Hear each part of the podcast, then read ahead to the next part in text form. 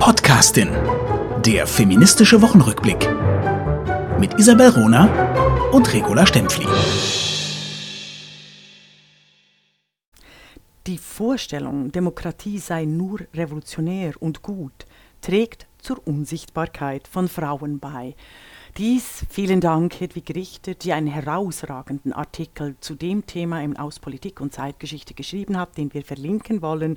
Der Kampf ums Frauenwahlrecht war wirklich ein brutaler, doch glücklicherweise, das ist ein Kampf mit Happy End. Heute wollen wir über das Frauenwahl- und Stimmrecht reden. Ich natürlich vor allem über den Kampf, die wunderbare Ronerin, über die Heldin aus Appenzell. Hallo, Isabel Rohner nach Berlin. Hi, Regula Stempli nach München. Jetzt die nächst, zunächst machen wir den feministischen Wochenrückblick über Freude und Hasse der Woche. Hast du was mitgebracht?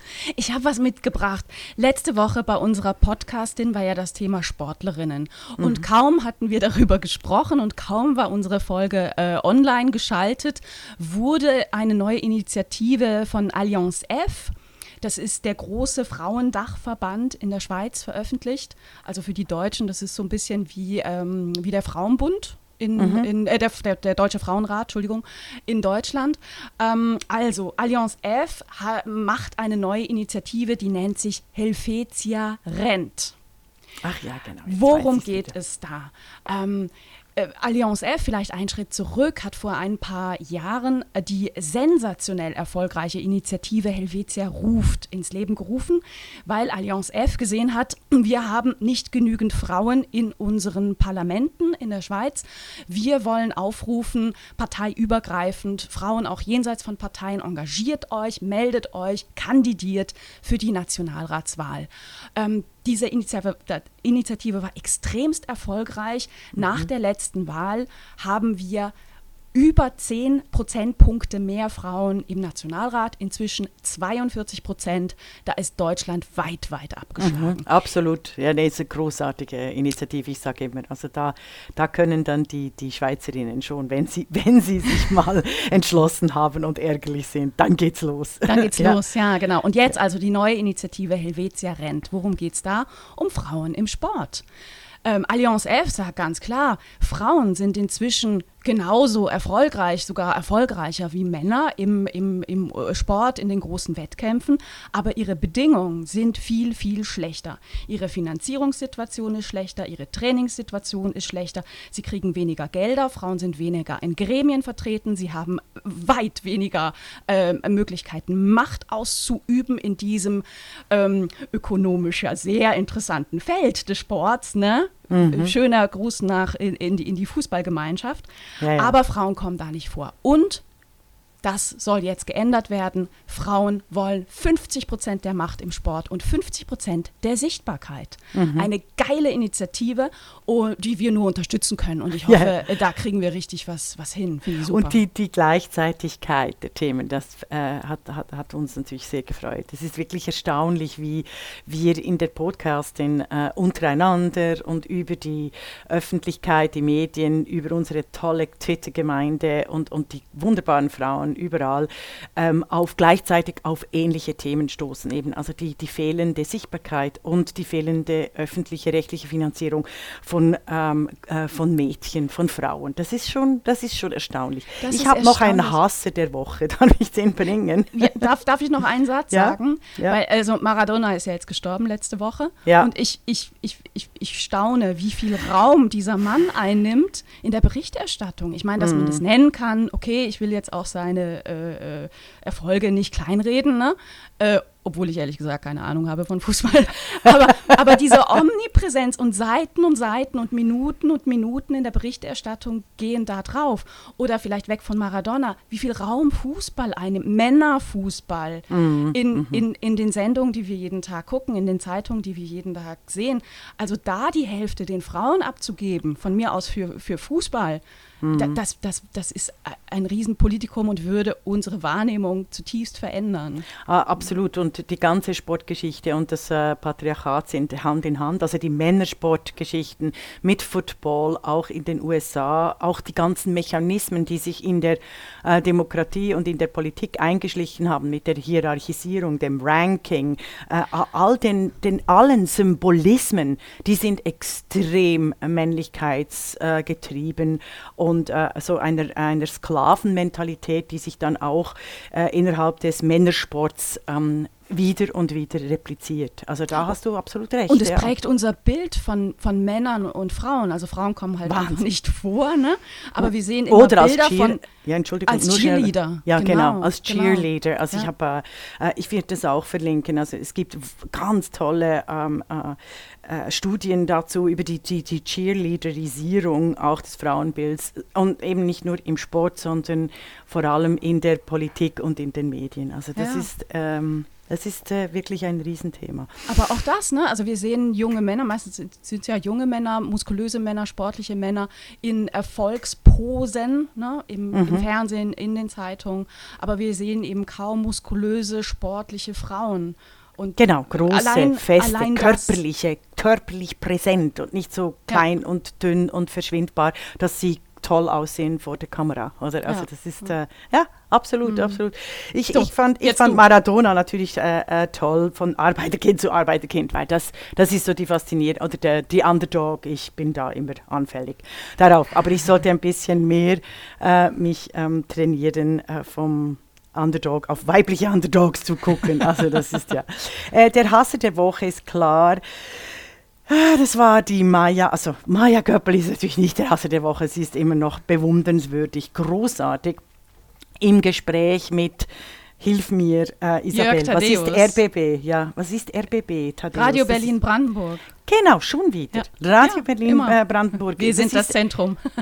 ja, aber Radio Berlin Brandenburg ist auch die Speerspitze des, äh, äh des Machismus, äh, denke ich. Also weil ich finde, ich fand diese Sendung, äh, auch die werden wir verlinken. Es ist großartig. Maya Göppel erklärt, so kann Frau auch über Ökologie, über größere Zusammenhänge reden. Sie blieb anständig, freundlich. Man, äh, Frau sah in ihren Augen, wie unendlich dumm, ungebildet, nicht vorbereitet, sexistisch, herablassend, diskriminierend Thaddeus war und es sich leisten konnte. Also am Anfang, er, weißt, also was mich immer so schockiert ist, dass Männer sich solche, und das ist ja nicht nur ein Fauxpas, sondern dass Männer es sich tatsächlich überall und immer leisten, ähm, sich überhaupt nicht mit dem Thema oder den Frauen, die extrem wichtige Sachbücher geschrieben haben, zu befassen, sondern sie laden sie ein, weil vielleicht irgendeine Redaktion, eine Redakteurin sagt so, also die Maya Göppel, die hat einen wirklich wichtigen Bestseller geschrieben mit Neudenken und nicht nur wegen dem Bestseller, sondern es sind radikal wirklich spannende neue Denkansätze drin. Sie ist wahnsinnig äh, äh, eine der klügsten Wissenschaftlerinnen, die müssen wir einladen. Und der Typ denkt, ach ja, klar, das ist eine Blondine, ich rede mit ihr mal zuerst über ihr Foto, ihr, Lech, ihr, ihr fehlendes Lächeln und ihre Haarfarbe. Aber ich fand das, nein, ich fand das mhm. absolut, es ist wirklich sehr sprechend und ich finde, äh, da, da, da sind die Medienfrauen selber und die Medienmänner einfach überhaupt nicht bereit zur Selbstkritik. Das ist ja das, was mich so unbeliebt gemacht hat, nicht nur im Trumpism, sondern auch die Macht des richtigen Friseurs, wo ich genau solche Mechanismen entla äh, entlarve. War und das, auch, ja, das ist, ist, ein Buch von dir, ne? Die Macht des richtigen ja, Friseurs. Ja, ja, ja, ja, ja, ja. Das musst also du sagen. Ich werde es wieder neu äh, auflegen. Ja, du, es ist einfach schon, das, mein Problem ist, dass all die Themen, die jetzt relevant sind, einfach wieder ähm, aktuell aktuell werden. Ach ja, und äh, Sedar Somuncu, Ach, anders unser als, Freund, ah, ja, anders als bei Frauenskandalen, weißt du, wenn eine Frau irgendeinen Fehler macht, die dann sofort abtreten und zurücktreten muss, ähm, der ist ohne Entschuldigung über seinen öffentlich gekotzten Frauenhass wieder völlig dick im Geschäft. Genau wie die Böller am Silvesterabend, die trotz Corona erlaubt werden. Schließlich will die CDU, CSU die Männer nicht verärgern. Also das ist ja auch so etwas. Die ganze Böller-Geschichte ist eine klassische Männergeschichte. Also ich mag auch Feuerwerke, aber ähm, es ist, das ist äh, in Deutschland ein, ein klassisches Männergeschäft, wie Fußball und Autos. Und die Diskussion darüber finde ich wirklich, die ist so, die ist so jenseits von Gut und Böse, dass ich sogar einen wunderbaren Typen äh, erwähnen kann. Jan Böhmermann hat eine der besten äh, äh Sendungen in äh, seinem neuen Magazin ZDF gemacht über die Männer anlässlich des Wirecard-Skandals. das darf ich als Feministin hier zum ersten Mal auch empfehlen. Okay. Natürlich, natürlich. ja. Also ich, ich hatte mein, äh, mein großes Aha-Erlebnis vor ein paar Jahren, als ich Silvester in Australien war. und erst da ist mir aufgefallen, wie absurd eigentlich unsere Art, äh, mhm. Silvester zu feiern in Europa ist oder insbesondere in Deutschland. Ähm, mhm. Ich glaube, die mhm. Schweiz ist da schon besser. Ah, viel Aber besser. dieses, dieses, also in den Großstädten, äh, ich habe lange in Köln gewohnt, jetzt lebe ich lange in Berlin, da ist es Krieg ne, in den Straßen. Ja. Das ja, ja. Ist, wird, wird, wird auf, auf Menschen auch geschossen. Ich wurde auch schon beschossen persönlich. Und in ja. Australien ähm, gibt es keine private Böllerei. Es gibt aber große staatlich organisierte und finanzierte Feuerwerke. Ich war in mhm. Sydney, da gab es erst um, um 21 Uhr ein Feuerwerk für Familien. Mhm. Explizit um 21 Uhr, damit die Blagen dann ins Bett können. Mhm. Und dann nochmal eins um 24 Uhr. Äh, mhm. Äh, ansonsten wurde nicht geböllert. Es durfte auch öffentlich kein Alkohol konsumiert werden. Und äh, ich dachte erst so, wie, ich darf öffentlich kein Bier trinken. Mhm. Aber es war so schön und so relaxed. Ja. Und ich habe noch nie so viele äh, Familien und, und, Kinder gesehen draußen, die, die dieses Feuerwerk genossen haben. Und es, es war so entspannt. Mhm. Da sind wir also weit von entfernt. Ja, kommt mir noch, noch schnell wegen dem Alkohol. Auch eine Frau ja. hat ein, ein ganz tolles Buch geschrieben äh, über dieses Thema im öffentlichen Raum Alkohol trinken und überhaupt über Alkohol und Politik dann am Schluss. Das heißt Sober Curious. Ich werde es auch verlinken. Ich fand es sehr spannend, wie sie nicht nur über ihren Entzug von Alkohol berichtet und, und also oder eben ab und zu zu trinken und nicht jeden Tag oder immer oder kennen wir das okay. Thema. Äh, ähm, äh, aber am Schluss hat sie, hat sie zwei Kapitel, die ich sehr spannend finde, über, darüber, was eigentlich Alkohol äh, mit der äh, Politik ausmacht und auch den Geschlechterbeziehungen. Finde ich sehr spannend. Also sie ist nicht so äh, äh, wissenschaftlich, wie ich es mir wünsche, aber ich fand den Ansatz sehr, sehr interessant. Ach, interessant. Ja. So, aber jetzt noch zum Krieg. Also ich habe gesagt, der Kampf ums Frauenwahlrecht war ein brutaler oder auch ja. einen mit Happy End.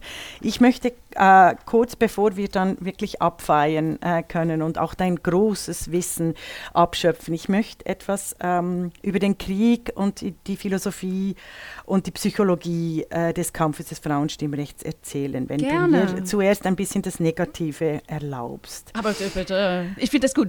Good Cop, Bad also, Cop. Ich finde, ja genau, genau. Also ähm, in, äh, ähm, als ich mich äh, mit dem äh, Frauenwahl und Stimmrecht auch in der Dissertation und im Geschichtsstudium äh, beschäftigte, fiel mir auf diese Unfähigkeit zu trauen, die Scham der Frauenvernichtung, der mhm. Äh, Frauen, die um ihr äh, Recht und Wahlrecht kämpfen mussten über Jahrhunderte und Jahrzehnte, äh, die bleibt bis zu einem gewissen Grad, reden wir noch drüber. Das ist mir auch aufgefallen in einem der herausragenden Artikel im Band, äh, 50 Jahre Frauenstimmrecht äh, zur Schweiz. Ich glaube, entweder war es Andrea Mayhofer oder Zita Köng, die mir wieder einmal bewusst gemacht haben, wie verletzend, wie schambesetzt, wie, wie fürchterlich es eigentlich ist, dass die Frauen von allen Gruppen äh, die einzige Gruppen waren, die äh, auch nicht von oben eine Konzession erhalten haben, sondern wirklich jahrhundertelang fürs Frauenstimmrecht kämpfen mussten. Und eben die Idee, ja.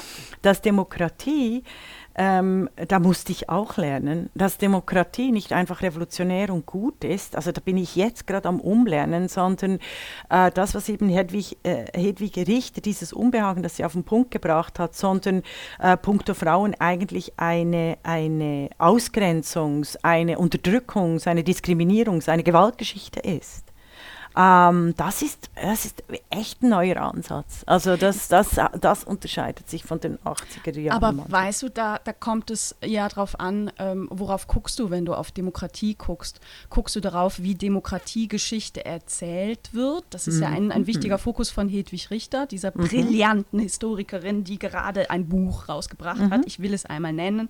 Demokratie, eine deutsche Affäre, sehr zu mhm. empfehlen. Na, guckst du, wie Demokratie erzählt wird oder guckst du tatsächlich, was an einem bestimmten Punkt in der Geschichte äh, potenziell parallel passiert ist. Also ich, ich finde schon, ich bin eine Demokratieverfechterin. Ich finde, Demokratie ist ein hervorragendes System der Organisation von Gesellschaften. Aber es ist eben nicht per se gut, sondern man muss gucken, es muss auch Wie ist denn die, die Demokratie ja. organisiert? Ja. Und in der Schweiz ist ja das, das Hanebüchene, mein neues Lieblingswort übrigens, diese Woche äh, äh, sage ich das dauernd. Ähm, in, der, in der Schweiz äh, tat man so, als hätte man eine Demokratie, schloss aber die Hälfte der Bevölkerung aus. Und das beispielsweise in Appenzell bis 1990. Mhm. Wir kommen gerade zum Appenzell. Ja, ja, ich möchte noch, ich möchte noch ein bisschen, ein bisschen ähm, äh, äh, Struktur. Genau, also was ich immer sage zur Demokratie. Demokratie ist es, äh, ähm, dass die, die gleichen sich überall, also die Struktur sehe ich wie als Skelett an. Es braucht das Skelett, um überhaupt beweglich zu sein. Aber das Fleisch ist extrem wichtig, eben das, was, was, was Hedwig mhm. Richter und du und wir Narrative nennen wollten. Eben der Satz ist, die Menschenrechtserklärung äh, war ein Versprechen auf die Anerkennung der Ebenbürtigkeit aller Menschen. In Realität, in Realität war sie aber das Verbot der Ebenbürtigkeit der Frauen. Mhm. Also das ist schon äh, schockierend und erschreckend. Und ich sage dir, wenn ich das den Studierenden bringe oder auch in meiner öffentlichen Vorlesung, mhm. da gibt es ein Aufruhr. Weißt mhm. du, da kommen alle Argumente, ja, das ist halt der Privatraum, äh, bla bla bla, die Schwarzen mussten auch kämpfen und so und so weiter und so fort.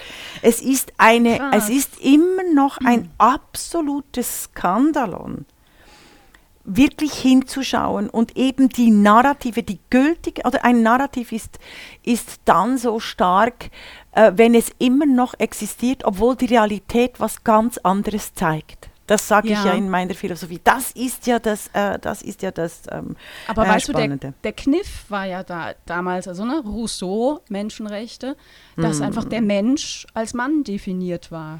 Und darum äh, die, die ganzen, ich darf nicht mehr Jungs sagen, Herren mhm. damals, die fühlten sich gar nicht im Unrecht, sondern die fanden doch, jetzt haben wir die Menschenrechte und sie gelten für alle Menschen. Äh, mhm. ja, also das erklärt mhm. unsere Haustiere. Ja? Also Hannah Arendt, Hannah Arendt erklärt das ja ganz klar wegen der Polis und dem Eukos, oder? Also dass die Polis, die war von Anfang an nur Freien und Gleichen. Die wussten aber, dass sie eine Elite sind, Freie und Gleiche, weil sie von der Eukos, von der Notwendigkeit ähm, befreit waren. Und eigentlich sagt, sagt Stempfli dann in der Interpretation der Hannah Arendt, ist die Demokratie, wäre die Demokratie nur dann Demokratie zu nennen, wenn eben das Eukos, diese Notwendigkeit für alle Menschen garantiert werde, wäre. Mhm. Verstehst? Also die Notwendigkeit, es ist kein Mensch frei, der, die, de, respektive es ist kein Mensch frei, die, mhm. die Notwendigkeit, um überleben zu können, leben zu können, in einer Gesellschaft aufgenommen werden zu können, begrüßt werden zu können, gehört werden zu können, die diese Notwendigkeit ständig leisten muss. Und das ist einer der großen Kämpfe, die bis heute geführt werden müssen von Frauen, weil die Männer uns nicht unterstützen. Selbst also ich bin ja eine Männerfrau im Sinne von, ich arbeite mit Männern, ich habe Männer äh, äh gezeugt, ich bin mit Männern aufgewachsen, ich bin von Männern äh, besetzt, umgeben und es ist sehr lustig und sehr gut und alles in Ordnung, aber selbst da merke ich, wie äh, ich manchmal und sehr oft, viel zu oft nach meiner äh, Meinung, um die Notwendigkeit kämpfen muss, gehört zu werden, gesehen zu werden und nicht ähm, ganz schnell in den Senkel gesetzt zu werden, dass ich, ach, das ist jetzt zu radikal und ach nein, du argumentierst nicht äh, präzise mm, genug mm. und nein, nein, das haben die äh, LGBT in den USA schon ganz anders formuliert und so weiter und so fort. Mm. Also das ist, äh, das ist etwas, was ich gerne ähm, persönlich mitbringen will. Und nur noch ein Satz mhm. ist eben diese Scham, Wisst ihr, wie oft Frauen eingesperrt wurden, weil sie große Geister waren, mit Intelligenz gestraft? Wusstet ihr, wie schmerzhaft diese Traumata sich über Generationen hinwegziehen, die Macht für verrückt, wütend, zügellos, schreiend erklärt zu werden? Und das sage ich auch als persönliche Erfahrung hier als intelligent, ich war, also diese Intelligenz von, von mir empfand ich sehr, sehr oft als unfassbare Bürde, weil ich wahnsinnig viel Energie darin setzen muss, immer noch nicht intelligent quasi zu scheinen. Also verstehst was du meinst? Ja, das nee. ist wahr. Das hat mach, mir mach eine, ein Beispiel. Eine. Professorin, nein, eine Professorin hat mir mhm. gesagt bei Vorträgen als Tipp, äh, die, die äh, Beatrix Messmer als Tipp, ähm, die auch äh, herausragend war, die auch völlig unsichtbar gemacht wurde durch die Jakob Tanners dieser Welt. Ähm, äh, hervorragende, herausragende Historikerin, wird einfach nicht zitiert. Das ist unglaublich. Dabei hat sie äh, über den Dualismus äh, und, und die Frauengeschichte wichtige Werke geschrieben. Die hat mir mal gesagt, ähm, Stempfli, bauen Sie doch immer ein oder zwei Versprecher, Fehler ja. in Ihre Vorträge ein, respektive auch in die Texte. Das macht Sie sympathischer. Mhm. Mhm. Weil sie als unsympathisch, also auch sie galt als unsympathisch oder hart, oder? Und wurde dann als, ähm, also ich wurde ja oft dann als äh, flippt aus, wenn ich ganz normal skandalöse historische Geschichten, die ich erforscht habe, erzählt habe. Da wurde ich dafür verantwortlich gemacht. Da, wie, was, kommt, was kommt mir in den Sinn? Eben zum Beispiel die ganze Armeegeschichte, völlig neu geschrieben. Wie, was mir eigentlich einfällt, äh, so radikal, so radikal zu forschen. ich kann mich sogar noch erinnern an einen Artikel über dich in der, in der Schweizer Zeitung, ich weiß gar nicht mehr, ob das Tagesanzeiger oder NZZ mhm. war, wo, wo in, im Header stand, äh, Stempfli flippt aus. Genau. Und genau, das, also das ich kann mich nicht erinnern, dass das und bei einem Wissenschaftler mal gestanden hätte. Ne? Einstein flippt aus. Nein, und das war eine ganz üble, wirkliche Kampagnengeschichte. Mhm. Und es ging genau um die Intelligenz. Es ging darum, dass ich mich gewehrt habe, ähm, äh, in meiner Berufsbezeichnung quasi als Polemikerin, als Radikale, ich habe es leider nicht mehr im Kopf, was die Zitate waren, aber es war übers, es war Gaslighting Mm, mm. Und zwar stammt das im schweizerischen Fernsehen in der Ausschreibung zu einer Sendung, wo ich der Hauptgast war. Und da habe ich mich ähm, direkt bei der Sendeleitung ähm, habe ich mich gemeldet im Privatbereich. Und der verantwortliche Redakteur dem kommt nichts anderes in den Sinn, als, als dieses Mail den Blick, das war den Blick, zu stecken okay. und zu schreiben, Stempfli flippt aus. Wenn ich mich nur äh, zu, weil ich weiß, wie das im Internet läuft, wenn ich mich nur für meine korrekte, eine korrekte Berufsbezeichnung und die Erwähnung meiner Schriften gewährt habe, dass ich nicht so rüberkomme, als wäre ich eine ausgeflippte, äh, äh, radikale Polemikerin, quasi die neue Querdenkerin oder so wie eine Covidiotin heute. Mm, es, mm, es, ist mm. ab, äh, eben, und das Irre, da geht irre, es beim Frauenstimmrecht, ging es im, beim Kampf voran, ging es immer um die Wirklichkeit und Wahrnehmung, die Wahrnehmung der Realität, die von den Gasleitern, diesen Männerstaatlern und Männerjournalisten bis heute manchmal vereint wird. Dies geschieht nicht permanent, aber wiederholt, hinterhältig und sehr subtil. Es geht um die Verleugnung real existierender Sachverhalte wie laute, gescheite, große, kleine, kräftige, dünne, mhm. lustige, solidarische, gute, liebevolle, wunderschöne Frauen. Es geht darum, die Welt so zu inszenieren, dass der Männerstaat den Frauen im Vertrauen vorspielt, um sie zu manipulieren. Es gibt keine objektive Wahrnehmung, sondern eben die Narrative. Und da habt ihr noch nicht erlebt, die Stempfli flippt aus und jetzt kommen wir zu den Heldinnengeschichten. Ja, Aber das war mir wichtig zu erzählen, weil ich älter bin als unsere Hörerinnen Äh, und weil ich auch meine Generation und du sowieso, oder? Aber ich möchte das mit euch, ich möchte euch das wahnsinnig mitgeben, ähm, wenn ihr euch vorstellt, dies, äh, äh, diese, ich war eine junge Frau mit vielen jungen Frauen, gleichaltrigen Frauen, die wild und unglaublich selbstbewusst durch die Welt äh, gingen und wahnsinnig gescheit, ganz viele. Und die sind alle verschwunden. Nicht gerade alle, aber sehr viele, oder? Also die Maya Göppel in 20 Jahren wird vielleicht kein Mensch mehr von ihr reden, obwohl sie herausragend ist. Oder Isabel Rohner, in 20 Jahren wird vielleicht kein Mensch mehr von dir reden. So, Entschuldigung, das tut ja auch heute niemand. Doch. Entschuldigung, Stempfli. Du, aber ich finde einen Gedanken wahnsinnig klug von dir. Also ich finde alle Gedanken ah, wahnsinnig klug von dir. Aber diese Scham, also mhm. das Reden über Geschichte ist mit Scham verbunden. Und ich würde so weit gehen bei beiden Seiten. Also für Frauen ist es mit Scham verbunden, weil man sagen muss, ich habe die gesellschaftliche Arschkarte. Mhm. Niemand macht es gerne. Und für Männer ist es mit Scham verbunden im Sinne von, ja, eigentlich, eigentlich ist das ja schon nicht in Ordnung, aber muss man drüber reden? Reden, weil jetzt ist doch alles gut, jetzt hört doch mal auf. Ja. Und äh, eine, eine Geschichte, jetzt natürlich weit nicht so groß ne, wie, wie bei dir, weil, weil du eine weit, weit größere Medienpräsenz hast und eine mhm. Bekanntheit mhm. hast, vor allem in der Schweiz. Ähm, ne, mein, mein, meine, mein Hedwig Dom-Trio. Ne, wir bringen Hedwig Doms Leben und Werk mhm. auf die mhm. Bühne, äh, machen das überall, nicht in Corona, aber eben im ganzen ja. deutschsprachigen Raum. Und wir machen das als unterhaltende Veranstaltung. Die mhm. Leute sollen lachen, sollen trotzdem was lernen und klüger nach Hause gehen. Das ist, das ist so das, das Konzept. Deswegen arbeiten wir mit einem Mann, der die Antifeministen mit High Heels spielt. Ne? So mhm. zum Kontext. Und ähm, wir, wir, kriegen natürlich auch oft regionale Berichterstattung und ich kann mich an eine erinnern in Bremen äh, von letztem oder vorletztem Jahr, wo eine junge äh, Journalistin da war und uns beschrieben hat, also sie hat den Abend total gelobt, aber geschrieben hat, Nicola Müller und Isabel Rohner kämpfen mit schrillen Stimmen.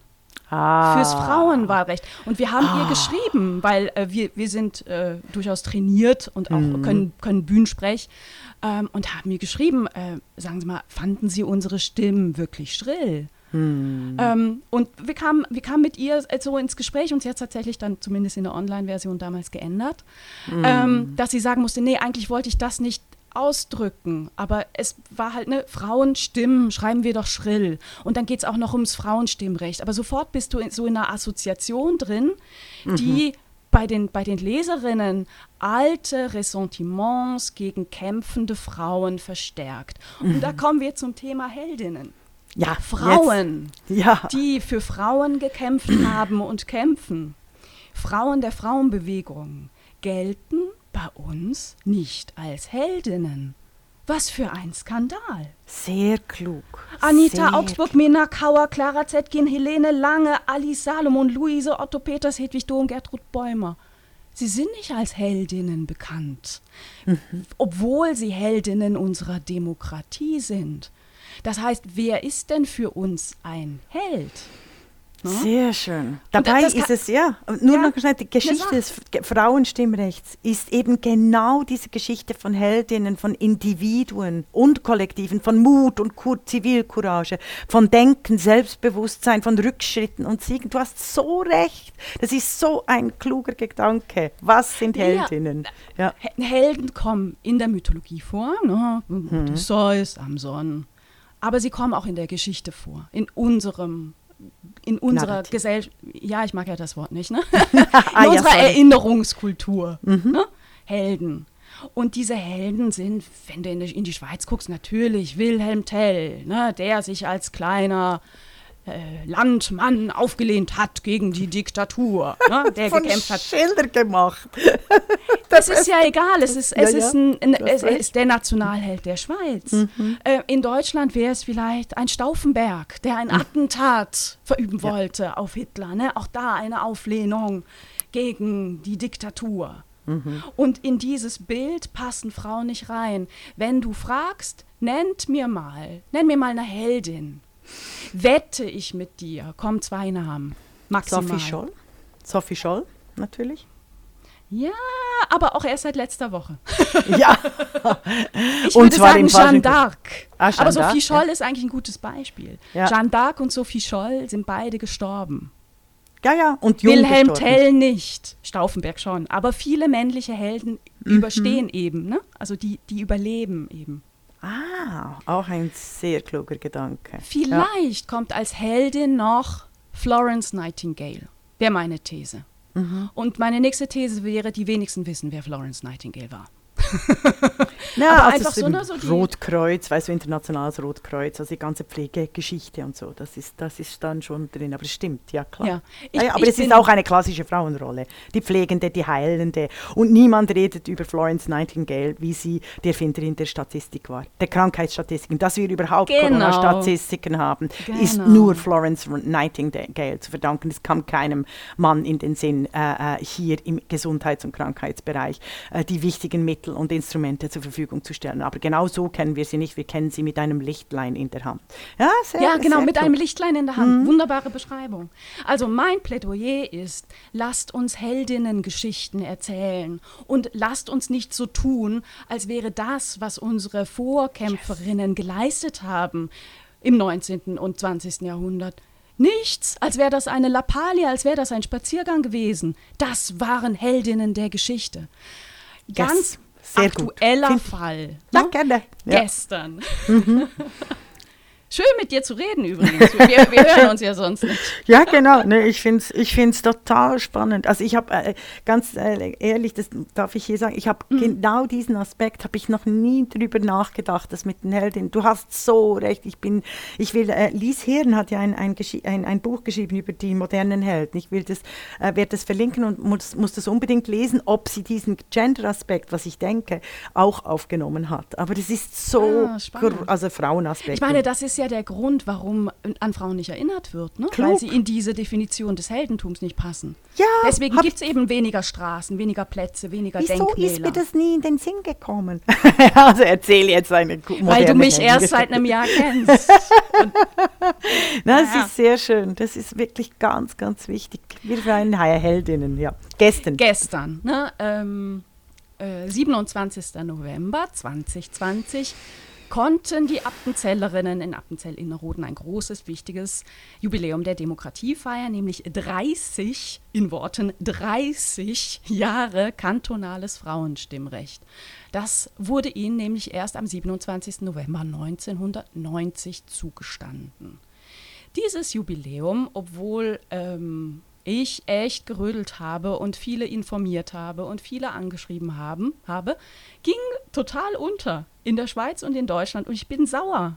Das Ja. ist eine Heldinnengeschichte. Ja, du hast Das, recht. da kannst du richtig was lernen und zwar auch in Deutschland und in Österreich über Mhm. den Wert von Demokratie und die, ähm, die Wirkungskraft des Einzelmenschen oder in diesem Fall eben einer einzigen Frau. Mhm. Die Denn das- Würdigung. Ja, auch. ja, ja. Mhm. Dass die Appenzellerinnen heute wählen können, verdanken sie einer einzigen Frau, die heißt Theresia Rohner. Nein, wir sind nicht verwandt. Mhm. Genau, das ist das Theresia Problem. Rohner, das ist eine Heldin. Ich habe ähm, einer Zeitung in der Schweiz ein Interview gegeben und nenne sie da die Wilhelm Tell des 20. Jahrhunderts. Ich habe natürlich direkt böse, böse Briefe bekommen, wie ich es wagen kann. Das Nationalheiligtum anzugreifen. Genau, Das ist wahnsinnig. genau. Wahnsinnig. Ja, Aber Sie es geht darum, dumm. dieses. Mhm, Heldenbild aufzubrechen. Ne? Wäre Theresia Rohner ein Mann, gestern wären, wären Aufmärsche Ja. organisiert worden. Ja, ja, du hast so recht. Genau, Es ist- es ist.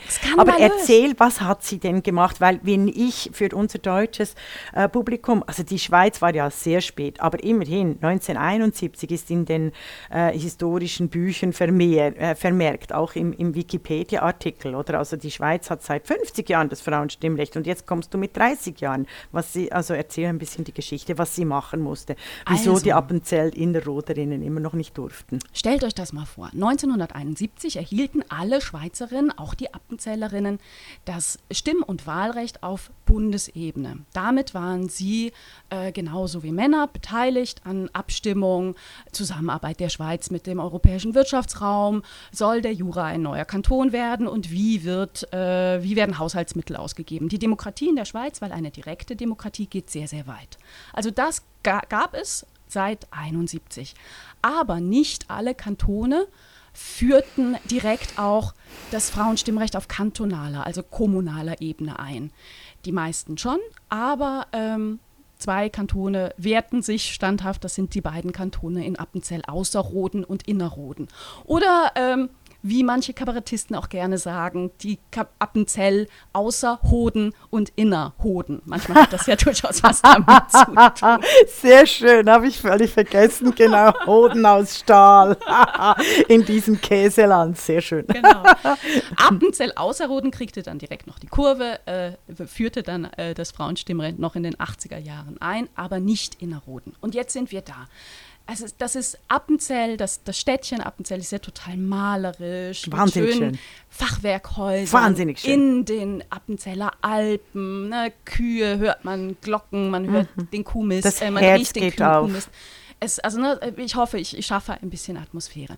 In diesem Dorf lebte ähm, Theresia Rohner, eine junge Frau, Mitte 30, mit ihrer Familie. Sie war Töpferin, hatte einen eigenen Laden, war also berufstätig, zahlte Steuern, durfte aber nicht wählen auf kantonaler Ebene. Und sie fand das scheiße. ja, in der Nachbarschaft, sie durfte nichts bestimmen, was dieser äh, äh Halbkanton, ähm, was dieser Kanton gemacht hat. Ja absolut. Ja, genau. klar. Das ist wie wenn ich in München nicht äh, stimmen würd, äh, dürfte und wählen. Das ist ja unglaublich. Oder in der Nachbarschaft. Oder? Sogar, noch, sogar noch weiter, weil ähm, in der Schweiz äh, stimmst du ja auch über, wie, wie werden Gelder verwendet, ja. wird eine neue Turnhalle gebaut, ja. soll die Straße restauriert werden. Ne? Da, da gibt es schon mhm. die Einbeziehung äh, des, der, der, der Bürger und die Frauen gehörten nicht dazu. Mhm. Theresia Rohner entschied sich also, sich zu beschweren bei der Kantonsregierung. Das machte sie am 5. April 1989 und schrieb dahin, hey Leute, euer Recht steht im Widerspruch zum Bundesrecht, weil da darf ich stimmen und deswegen will ich an der nächsten Landsgemeinde, heißt es in äh, Appenzell, an der nächsten Wahl, genauso teilnehmen wie die Männer. Mhm. Der Kanton reagierte, obwohl er in der Verwaltung war, super schnell. Innerhalb mhm. von zwei Wochen war die Antwort da, nö, Nein. darfst du nicht. Ist nämlich in der Kantonsverfassung gar nicht vorgesehen. Da steht nur, dass Landleute und Schweizer wählen dürfen. Da sind Frauen nicht mitgemeint. So mhm. wurde argumentiert. Mhm. Theresia Rohner also eine Etage höher gegangen. Sie hat eine Stimmrechtsbeschwerde beim höchsten Schweizer Gericht, beim Bundesgericht eingelegt. Reicht, ja eingereicht im Mai 1989. Das Bundesgericht hat dann im Oktober 89 beschlossen und ähm, hat versucht, die Schweiz ist auch ein föderales System, dem Kanton das Gesicht zu wahren, ne? mhm. zumindest die Möglichkeit zu geben, mhm. dass, dass der Kanton noch mit einem blauen Auge davon Vielleicht kommt. staatsrechtlich hier ein Einschub, weil die Schweiz keine Bundes-, äh, keine Verfassungsgerichtsbarkeit kennt. Das, ist das, das war das Problem. Also wir haben nie keine, wir haben zwar eine Rechtsprechung, die geht jetzt mehr und mehr auch in eine Verfassungsgerichtsbarkeit über, aber wir haben in der Schweiz nicht so wie in Deutschland, und das ist auch sehr schlecht, aber das wird immer wieder bekämpft, keine Verfassungsgerichtsbarkeit, weil die Verfassung vom Volk direkt bestimmt wird. Das ist die staatsrechtliche mhm. Hürde und da hat sich das Bundesgericht wahnsinnig schwer getan, wahnsinnig schwer getan. Ähm, äh, den, irgendeinem Kanton äh, quasi äh, äh, vorwärts zu machen. Deshalb gaben sie ja dem Appenzell Innerrhoden nochmal die Chance den Männern. Sag doch bitte ja, dann müssen genau. wir die Verfassungsgeschichte der Schweiz nicht ändern. Genau. Das Bundesgericht hat gesagt, das Appenzeller Volk soll entscheiden. Das Appenzeller mhm. Volk bestand dumm, dumm, dumm, dumm, dumm im wahrsten Sinne des Wortes aus Männern, weil nur mhm. Männer wahlberechtigt waren. Das heißt, am 29. April 1990, und man kann diesen Moment auf YouTube über, übrigens nachverfolgen, wir werden auch das verlinken, mhm. kam es zu einer Landsgemeinde, zu einer öffentlichen Abstimmung, ob Frauen das, das Wahlrecht haben sollten oder nicht. Und ähm, also diese, diese, man muss sich das vorstellen, ein schöner Dorfplatz in Appenzell. Da versammeln sich die wahlberechtigten Männer im sogenannten Ring. Vor ihnen ist der, der, der Landamtmann, der die Tagesordnungspunkte öffentlich verkündet. Und wenn das Wahlvolk einverstanden ist, also die Männer, heben sie einen Säbel, das ist bis heute so, mhm. oder die Hand, aber die meisten haben einen Säbel oder er bleibt eben unten.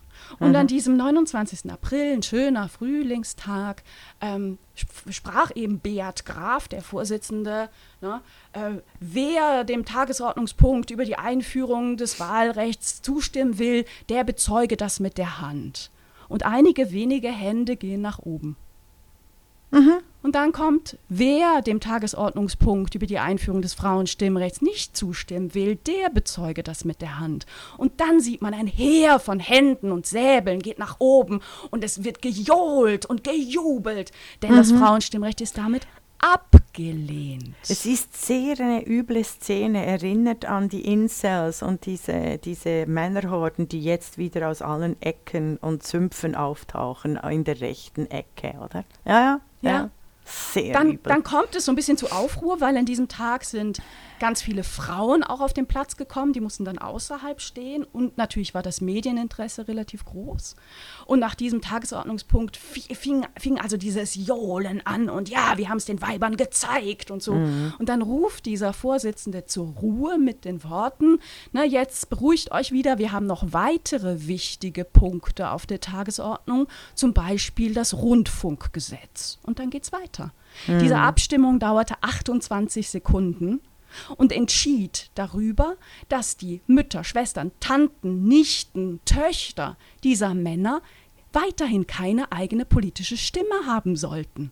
Mhm. Das ist die Schande von Appenzell. Mhm. Mhm. Absolut. Das ist die große Scham, die nie wirklich zu einer Entschuldigung, Aufbearbeitung, Verarbeitung und, wie du eben ganz richtig sagst, nicht mal zur Feier äh, der Heldin geführt hat. Nee, Weil, gestern in Appenzell war nichts. Nix. Ja. Wie ging es äh, Theresia Runer dann weiter? Du, danach ging es richtig ab, weil das, das Dorf sie sowieso als ähm, äh, als Widerständig, Außen, ja. ja. als Widerständige, als Außenseiterin wahrnahm. Mhm. Ähm, man hörte auch damals ganz oft, und das ist auch in, in Zeitzeugenberichten vermerkt, dass, ähm, dass sie ja so, sowas nur machen konnte, weil sie gar nicht von hier kam. Sie kam nämlich von, nicht von Appenzell, sondern aus mhm. Herisau. Das sind 17 Kilometer dazwischen. Ne? Mhm. 17 Kilometer. Das, drum, sie ist so eine Ausländerin schon fast. Mhm. Und sie wurde massiv bedroht. Also ihre mhm. Fensterscheiben wurden eingeschlagen, äh, die, die wurde telefonisch terrorisiert, die hat ihr Telefon aus, ausgeschaltet. Mhm. Die lebte damals mit, mit, mit ihrer, ihrer Familie und kleinen Töchtern da ne? und wurde massiv, massiv ja. angegangen. Und sie hat aber dann trotzdem äh, weiter versucht, ähm, Unterstützung in diesem Dorf äh, zusammenzubekommen, was vorher nicht der Fall war. Ne? Die haben alle gesagt, nee, du, du, kannst da ja, du kannst da ja deine Klage machen, aber wir halten uns da raus. Mhm. Die, die war völlig allein. Und nach dieser wirklich peinlichen peinlichen Wahl, üblen, brutalen, gewalttätigen, frauenverachtenden Abstimmung, Abstimmung ja. haben sich 100 Leute gefunden im, im ähm, Kanton und die haben zwei Klagen eingereicht. Eine von Frauen ausschließlich und eine ausschließlich von Männern. Und die mhm. ging dann ans Bundesgericht und über diese Klagen hat das Bundesgericht am 27. November 1990 dann beschlossen. Und äh, also äh, denkbar mhm. trocken, nämlich äh, selbstverständlich haben die Appenzellerinnen ein Recht auf das Stimm- und Wahlrecht auch auf kantonaler Ebene unter den Begriffen in der Kantonsverfassung Land, Leute und Schweizer sind wahlberechtigt, sind auch Frauen zu verstehen. Punkt. Mhm. Und jetzt wieder mein verfassungsrechtlicher äh, Hinweis. Das wurde schon versucht in den 1860er Jahren ja. von der ersten europäischen ja. Juristin Emily Campin-Spiri, die nämlich sehr klug argumentiert hat, dass unter dem Begriff Schweizer oder aber auch unter dem Begriff Deutschen oder Franzose durchaus auch die Frauen zu verstehen seien. Und das Bundesgericht hat damals zurückgeantwortet, dieser Vorschlag sei ebenso neu wie kühn. Ja, Dazu genau. gibt es ein herausragendes äh, Buch, das ich allem empfehlen wollte. Zu dieser wunderbaren Heldinnen-Geschichte. Äh, die müssten, müssten wir eigentlich verfilmen als, als äh, Mahnmal dessen, was Hannah Arendt auch sagt, dass es ja nicht bitter ist, oft, was deine Feinde dir antun, sondern dass es wahnsinnig schmerzt, wenn die Freunde, in, die Freunde und die Nachbarinnen oder so dich nicht unterstützen.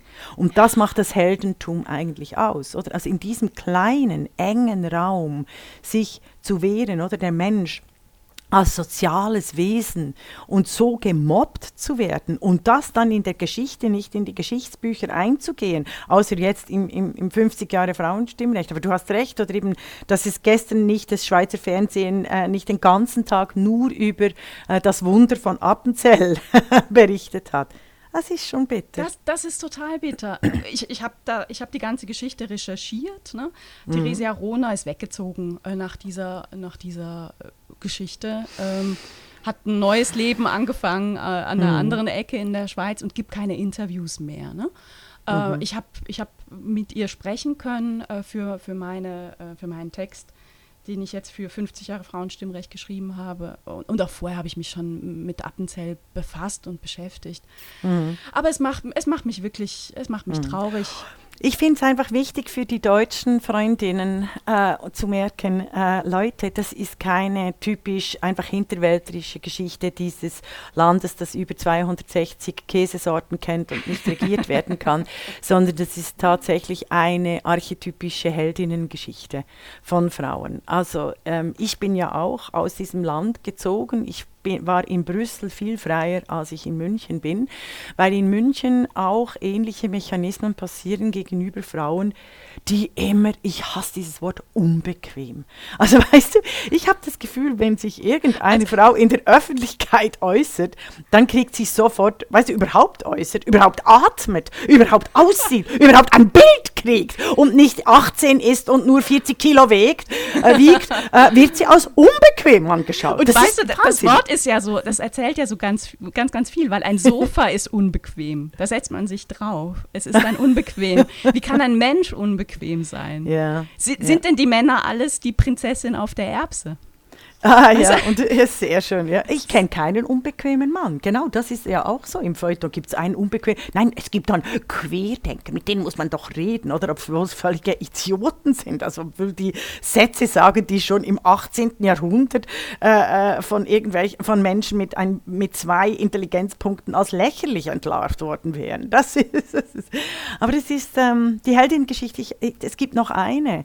Und zwar äh, Ursula Koch, die große äh, ehemalige Stadträtin von Zürich, das ist dann nicht hinterwälterisch, mhm. die das eine der toughsten, der stärksten, der beeindruckendsten, gebildetesten Frauen ähm, der Geschichte, die wurde äh, dann innerhalb der äh, Linken so äh, gemobbt, oder? Die galt immer als unbequem, weil sie hat zum Beispiel die ganze Baumafia in der Stadt Zürich äh, äh, zum, zum, zum zum Wackeln gebracht. Unhöflich von ihr. Genau, genau. Und sie galt auch eben innerhalb der Sozialdemokratischen Partei, das war eine der, der äh, äh, charismatischsten Frauen, denen ich je begegnet bin, wirklich großartig. Und die wurde regelrecht von ihnen Genossinnen und äh, Genossen dann äh, zum Schluss, als sie Parteipräsidentin war, weil sie wurde geliebt von der Basis natürlich, mhm. weil sie wirklich einfach ein authentischer, ehrlicher, gebildeter, äh, wahnsinnig toller Mensch war, tolle Frau, also unglaublich, äh, wurde dann gemobbt. Und auch sie, die Heldin unserer Tage, völlig verschwunden. Sie gibt keine Interviews mehr. Sie ist verschwunden. Sie will nie mehr etwas mit der Öffentlichkeit zu tun haben, weil es heutzutage so passiert, dass Hexen nicht mehr, also Heldinnen werden nicht mehr verbrannt, aber sie werden öffentlich öffentlich wirklich auf den Scheiterhaufen geführt. Davon kann ich einige Lieder auch singen, leider. Ähm, ich habe mich dann gut entziehen können und bin immer wieder, immer noch da als großes, als großes Störelement. Oder? Also die Neue Zürcher Zeitung hat mich ja die Nervensäge aus Brüssel genannt. was ich großartig finde, oder? Also das ist, das würde nie von einem, von einem öffentlichen Intellektuellen so gesagt, oder? Und, das ähm, unbequeme Sofa. Das unbequeme Sofa, ja, das ist schön. Ja, aber das ist, ähm, wie gesagt, eben der Kampf ums Frauenwahlrecht hat immerhin ein Happy End. Es gibt aber keinen Grund, über die späte Einführung des Frauenstimmrechts in der Schweiz zu lachen, außer der wunderbare Film Die göttliche Ordnung von Petra Wulpe, die auch ein Interview, ein Artikel hat, ein Interview im großartigen Band 50 Jahre Frauenstimmrecht der Schweiz. Was ich mit Irene Scheppi letzte Woche rausgebracht habe, vielleicht noch zur Erklärung. Und wir sind so schweinestolz, weil wir hoffen, damit einen Beitrag zum setzen zu können, machen zu können, für mehr Sichtbarkeit für unsere Geschichte und für die fantastischen Frauen, die sich engagiert haben und äh, da wirklich, wirklich viel von ihrer Lebensenergie auch mit reingegeben haben. Es leben unsere Heldinnen. Das war die Podcastin, der feministische Wochenrückblick mit Isabel Rona und Regula Stempfli.